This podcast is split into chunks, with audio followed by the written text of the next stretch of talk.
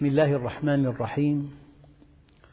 الحمد لله رب العالمين والصلاة والسلام على سيدنا محمد الصادق الوعد الأمين. اللهم أخرجنا من ظلمات الجهل والوهم إلى أنوار المعرفة والعلم ومن وحول الشهوات إلى جنات القربات. أيها الإخوة الكرام مع الدرس التاسع والخمسين من دروس سورة التوبة ومع الآية المئة وما بعدها وهي قوله تعالى والسابقون الأولون من المهاجرين والأنصار والذين اتبعوهم بإحسان رضي الله عنهم ورضوا عنه وأعد لهم جنات تجري من تحتها الأنهار خالدين فيها أبدا ذلك الفوز العظيم.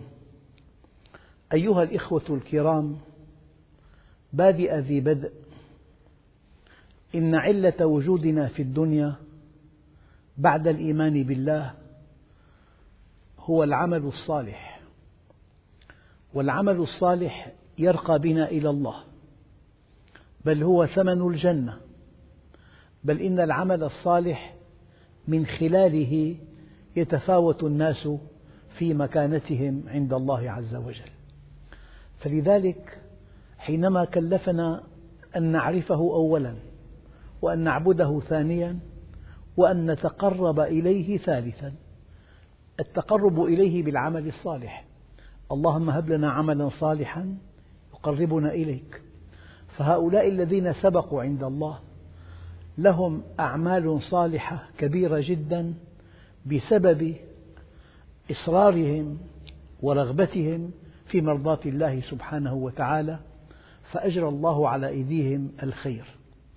في بعض الآثار القدسية عبادي الخير بيدي والشر بيدي. فطوبى لمن أجريت على يديه الخير والويل لمن أجريت على يديه الشر. هؤلاء السابقون من أصحاب رسول الله. أصحاب النبي الكريم بعضهم من مكة المكرمة وبعضهم من المدينة. فالذين سبقوا إلى الإيمان في مكة والذين سبقوا إلى نصرة النبي في المدينة هؤلاء الذين تعنيهم هذه الآية. والسابقون الأولون. الذي يلفت النظر أن التسابق في الدنيا حمق كبير. لماذا؟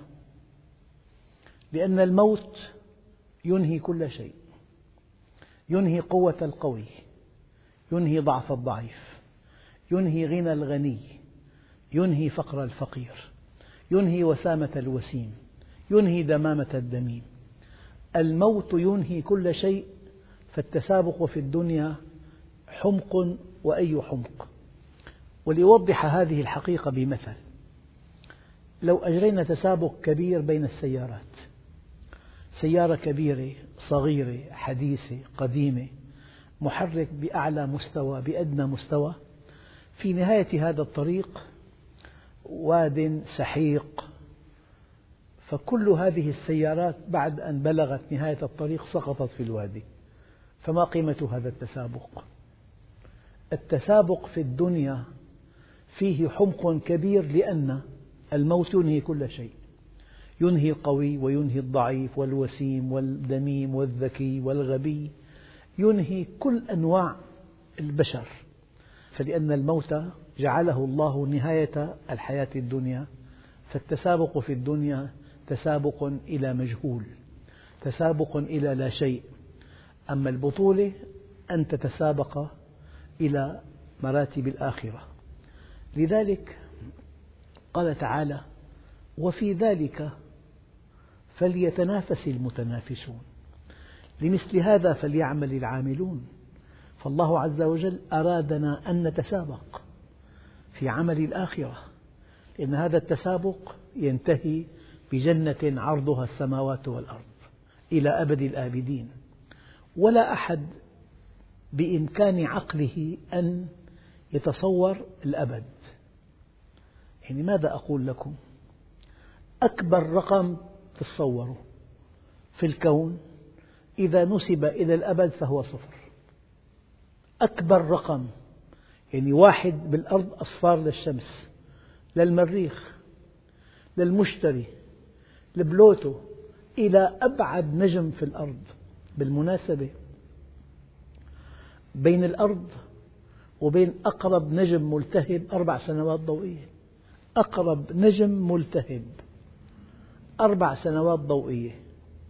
والموضوع طويل لكن باختصار لو كان هناك طريق يصل لهذا النجم وركبت مركبة أرضية تحتاج أن تصل إليه إلى أقرب نجم ملتهب يبعد عنا أربع سنوات ضوئية إلى خمسين مليون عام.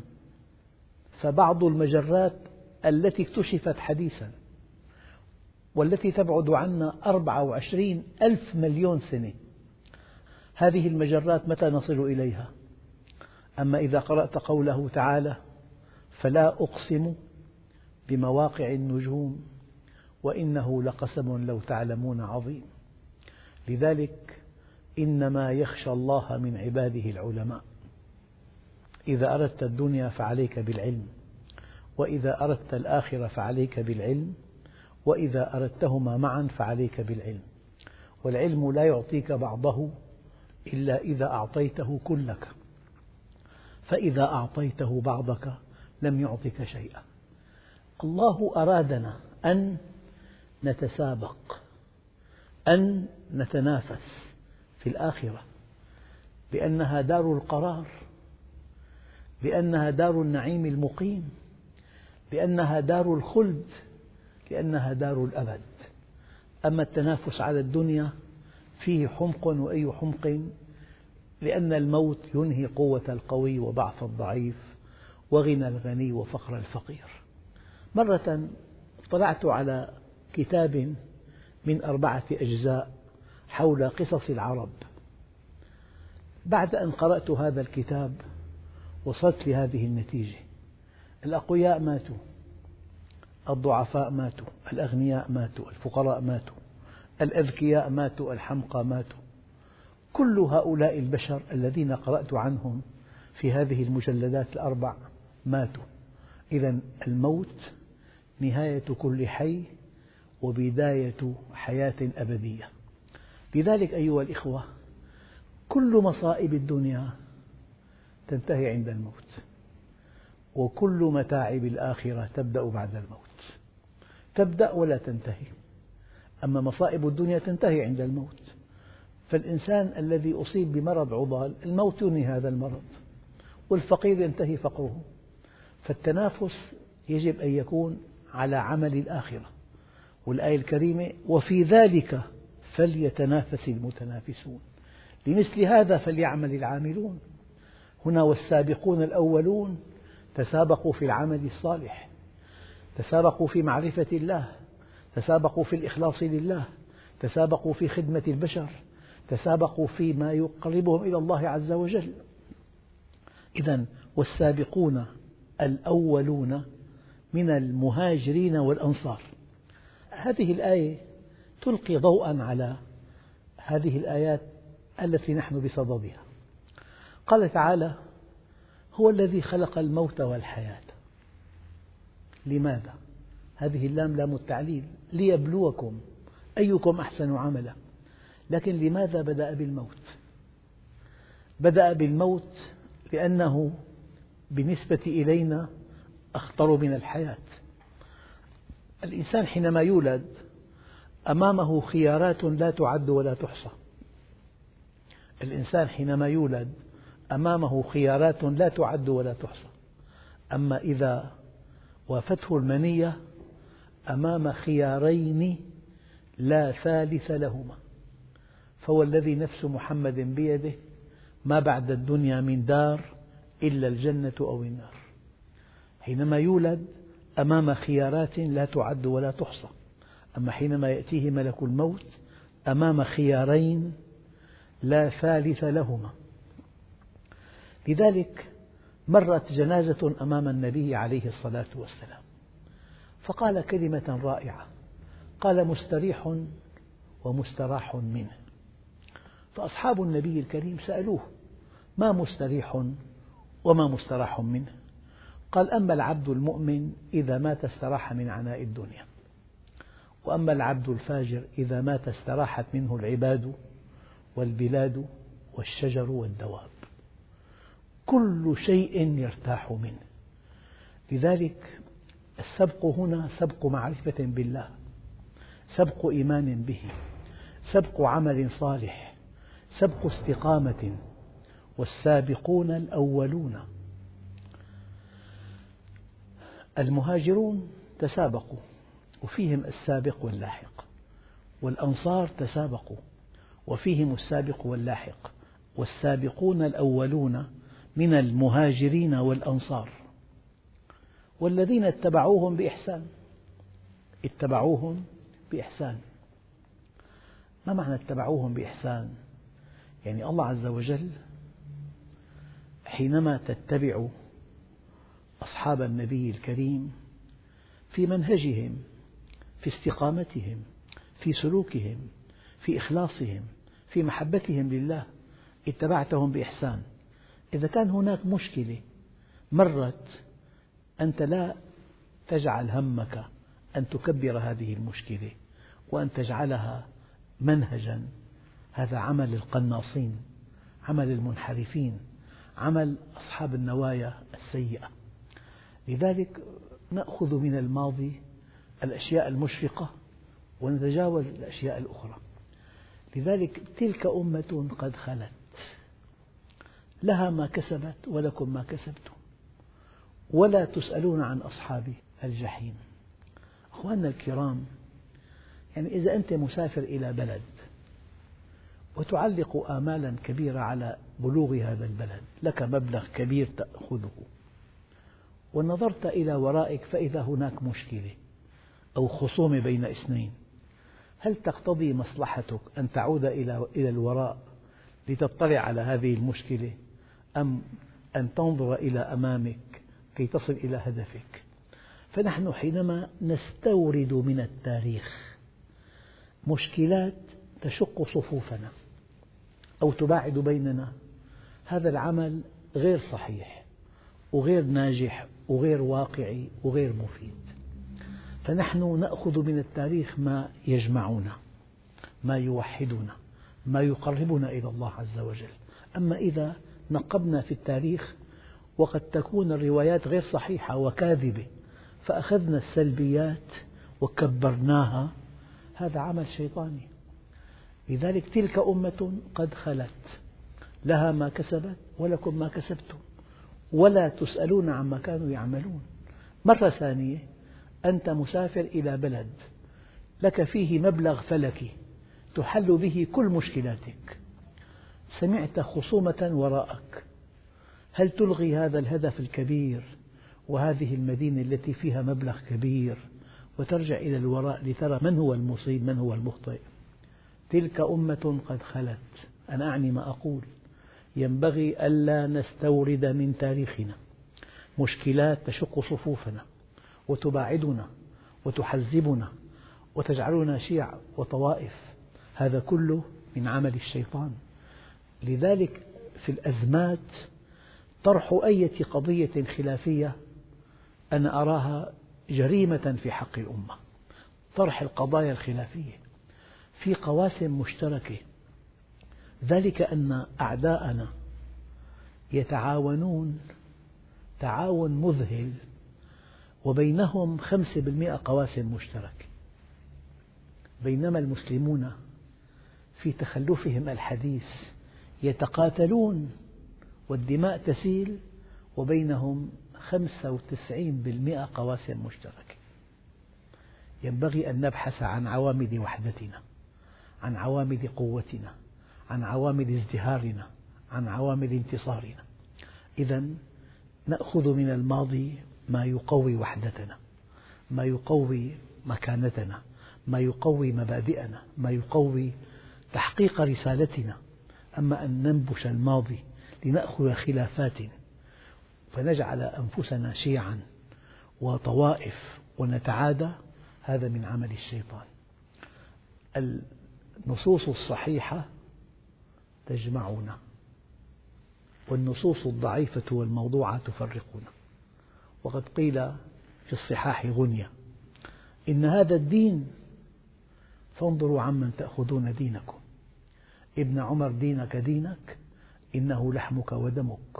خذ عن الذين استقاموا ولا تأخذ عن الذين مالوا.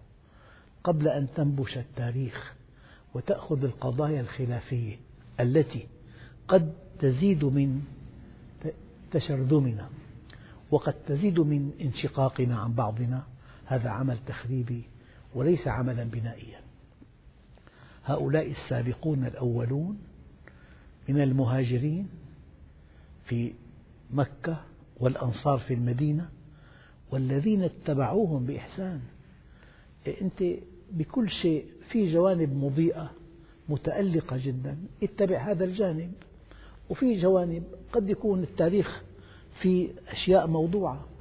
يعني أنا لا أنسى مقدمة المؤرخ الكبير الطبري.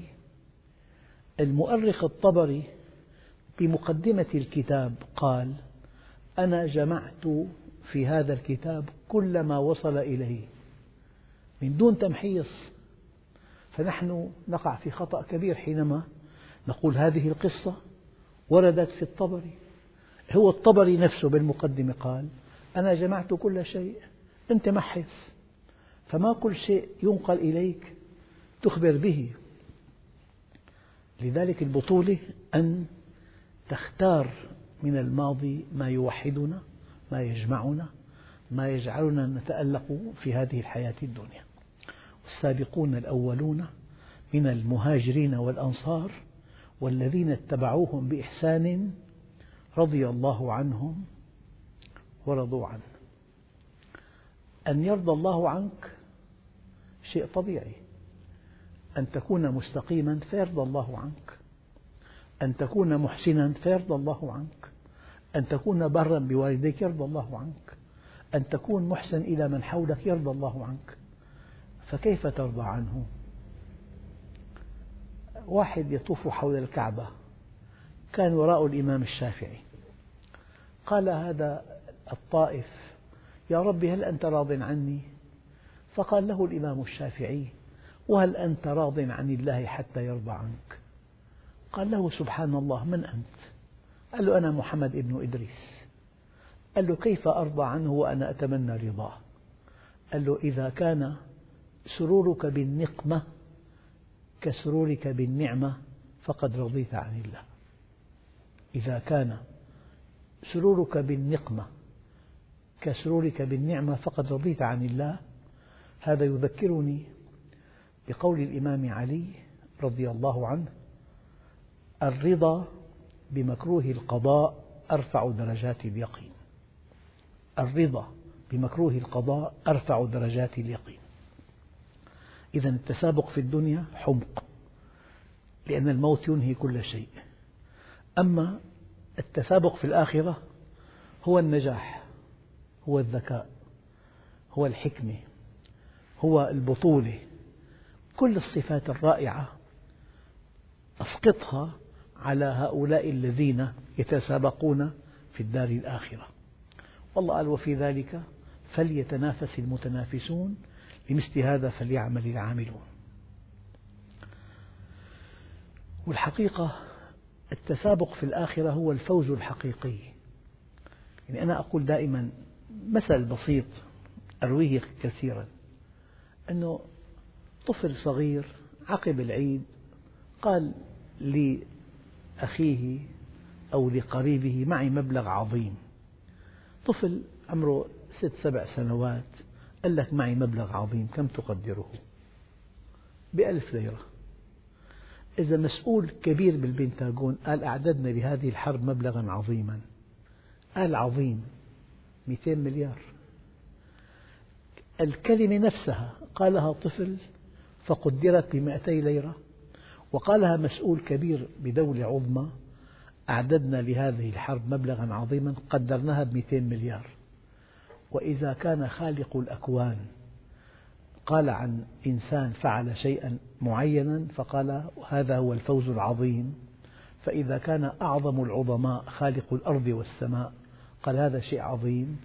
فمعنى ذلك أن العطاء الإلهي يفوق حد الخيال. لذلك أنا أقول دائما الآية المشهورة وعلمك ما لم تكن تعلم وكان فضل الله عليك عظيما. وعلمك ما لم تكن تعلم وكان فضل الله عليك عظيما. والسابقون الأولون من المهاجرين والأنصار والذين اتبعوهم بإحسان يعني أخذوا الإيجابيات. بعض السلبيات تركناها. دعك منها. رضي الله عنهم. ورضوا عنه. حينما أطلعهم على ماذا ينتظرهم في الجنة رضوا عنه. لذلك الآية ولسوف يعطيك ربك فترضى. يعني قال المؤمن حينما يرى مكانه في الجنة مقامه في الجنة يقول لم أر شرا قط. وحينما يرى غير المؤمن مكانه في النار يقول لم أر خيرا قط. من هنا قال سيدنا علي رضي الله عنه يا بني ما خير بعده النار بخير وما شر بعده الجنة بشر وكل نعيم دون الجنة محقور وكل بلاء دون النار عافية. في نقطة دقيقة الله عز وجل حينما تحدث عن السابقين السابقين السابقين السابقين قال ثلة من الأولين وقليل من الآخرين. معنى ذلك أن هذه المراتب الرفيعة التي عاصرت النبي عليه الصلاة والسلام هذه المراتب موجودة إلى نهاية الدوران. ثلة من الأولين وقليل من الآخرين.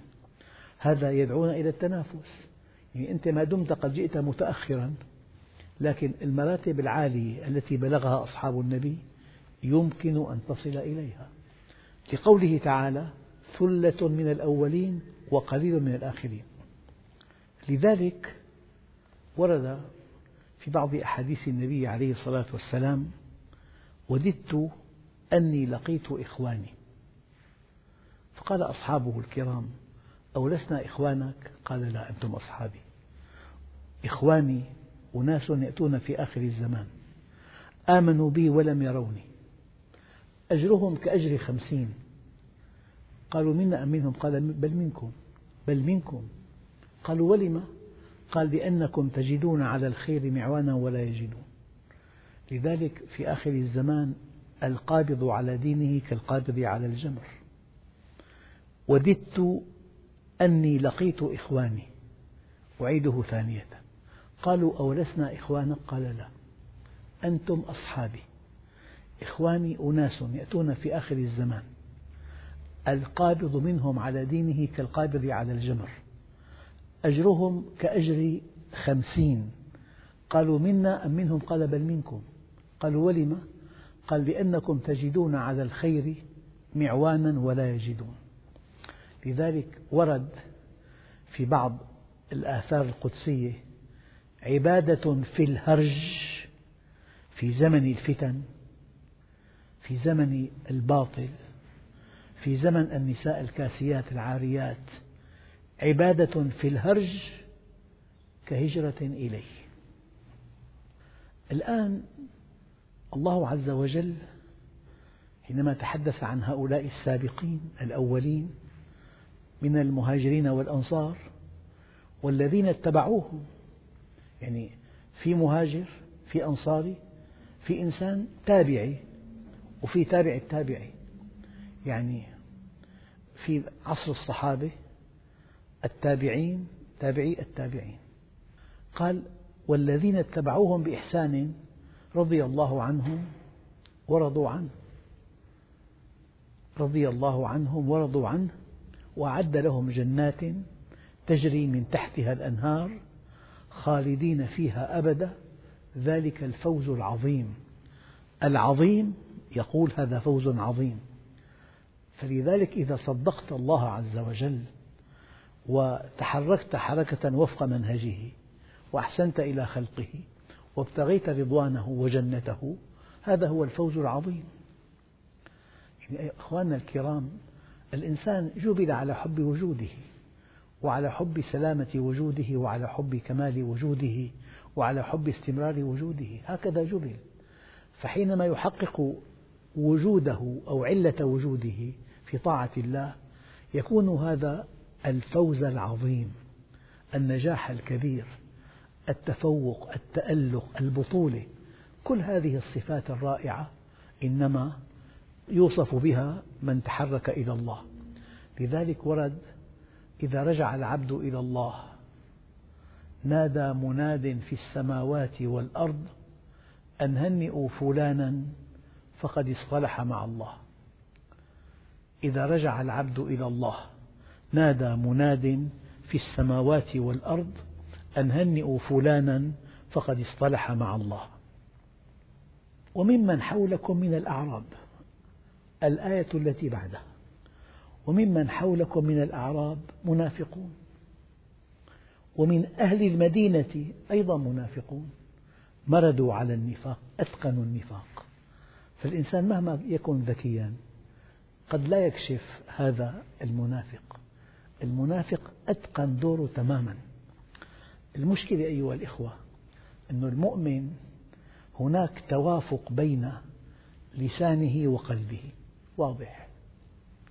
والكافر مع الأسف واضح أيضا. هناك توافق بين لسانه وقلبه. كفر بهذا الدين. أعطاك مناعة ضده. فأنت مرتاح معه. كافر. أما هذا المنافق هناك تناقض بين لسانه وقلبه. لسانه معك وقلبه يحاربك. ورد طبعا في الأثر أنه لا بد للمؤمن من كافر يقاتله ومنافق يبغضه ومؤمن أحيانا يحسده. ومن نفس ترديه ومن شيطان يغويه. خمس أطراف. كافر يقاتله. منافق يبغضه. مؤمن يحسده. شيطان يغويه. نفس ترضيه إذا وممن حولكم من الأعراب منافقون. ومن أهل المدينة مردوا أتقنوا. مردوا على النفاق. لا تعلمهم. نحن نعلمهم. سنعذبهم مرتين. ثم يردون إلى عذاب عظيم. كم مرة صاروا؟ ثلاث مرات. قال المرة الأولى المنافق حينما يعلم من نفسه النفاق يعني يظهر شيء ويخفي شيء يحتقر نفسه. هذا أول عذاب. يعني أنا أذكر مرة وزعوا استبيان على عشرة آلاف زوج. استبيان. فهو يجيب عن سؤال لما لا تخون زوجتك؟ هذا السؤال. فهذه الأجوبة صنفت تصنيف أخلاقي. وجدوا أن أقلها قيمة. الجواب الآتي لا أستطيع. يعني معه بالعمل. ترافقه دائما. تحرسه دائما. تحاسبه دائما. هذا مستوى. قال لا أستطيع. المستوى الأرقى لا قوة لي على احتمال هذا الذنب. يعني الذنب ضاغط. يحس بالخيانة. هذا الإحساس بالخيانة ضاغط عليه. أما في المستوى الأرقى أكره الخيانة. لا أحتمل متاعبها بالوسط. أكره الخيانة أعلى مستوى. فهو الشرع في النهاية يرقى بالإنسان ليكون في مستوى الشرع. الشاهد على ذلك أن أصحاب النبي الكريم وصفوا بأنهم يفرحون بما أنزل إليهم. في البدايات يكون واحد رغبان بالمعاصي والآثام لكنه تاب إلى الله. هو يشتهيها ولا يفعلها. أوضح مثل أنه إنسان اصطلح مع الله والغناء في له حكم شرعي واضح يعني في تحريم. فلو استمع في سيارة عامة أغنية كان يحبها. يتعاطف معها كثيرا لكنه هو لا يسمع لا يستمع إليها. لكن بعد حين يمقت هذه الأغنية ارتقت نفسه. هو الشرع ينبغي أن ينهض بك إلى مستوى تتوافق مع أحكامه. حتى تنطبق الآية الكريمة يفرحون بما أنزل إليهم.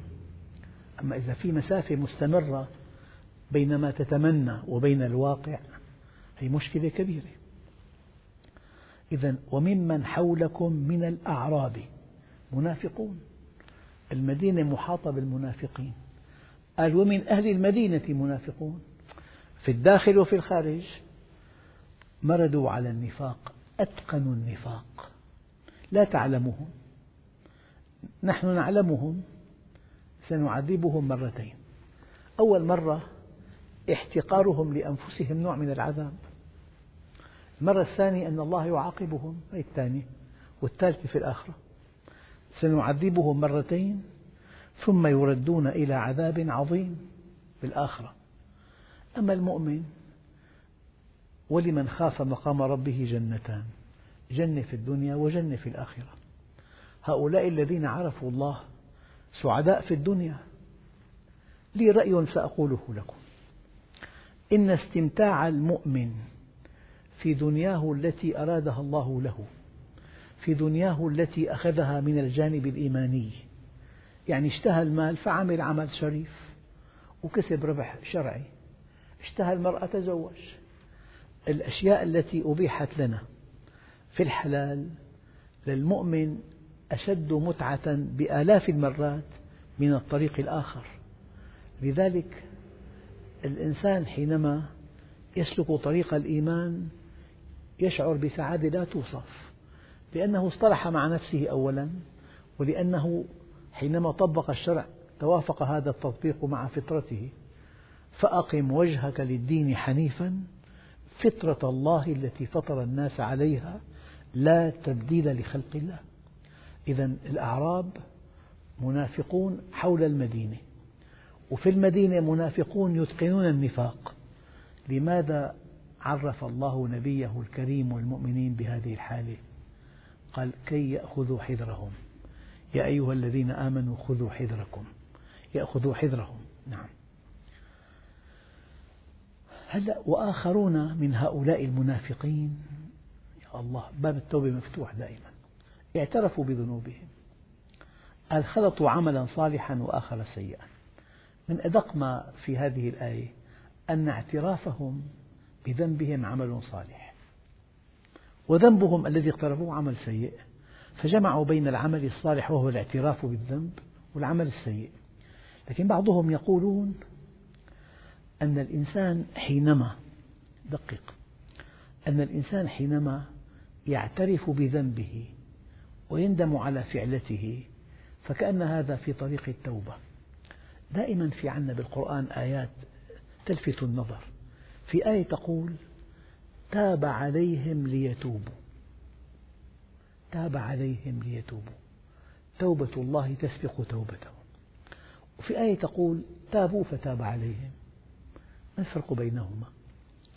من أدق ما قرأت عن هذه الآية أن تاب الله عليهم إذا سبقت توبة الله قبول التوبة يعني ساق لهم من الشدائد ما حملهم بها على التوبة. إن تابوا فأنا حبيبهم وإن لم يتوبوا فأنا طبيبهم. أبتليهم بالمصائب لأطهرهم من الذنوب والمعايب. الحسنة عندي بعشرة أمثالها وأزيد والسيئة بمثلها وأعفو. وأنا أرأف بعبدي من الأم بولدها. إذا البطولة أن الله عز وجل إذا ساق لك بعض الشدائد يجب أن تعلم علم اليقين أن هذه الشدائد إنما سيقت لك كي تتوب إلى الله. وحينما تفهم حكمة الله عز وجل وتصطلح معه إذا رجع العبد العاصي إلى الله نادى مناد في السماوات والأرض أن هنئوا فلانا فقد اصطلح مع الله. فهؤلاء الأعراب المنافقون وهؤلاء الذين يسكنون في المدينة ممن مردوا على النفاق أتقنوا النفاق لا تعلمهم نحن نعلمهم الله عز وجل أنبأ نبيه لينبئ أصحابه بهؤلاء المنافقين كي يحذروهم نعم.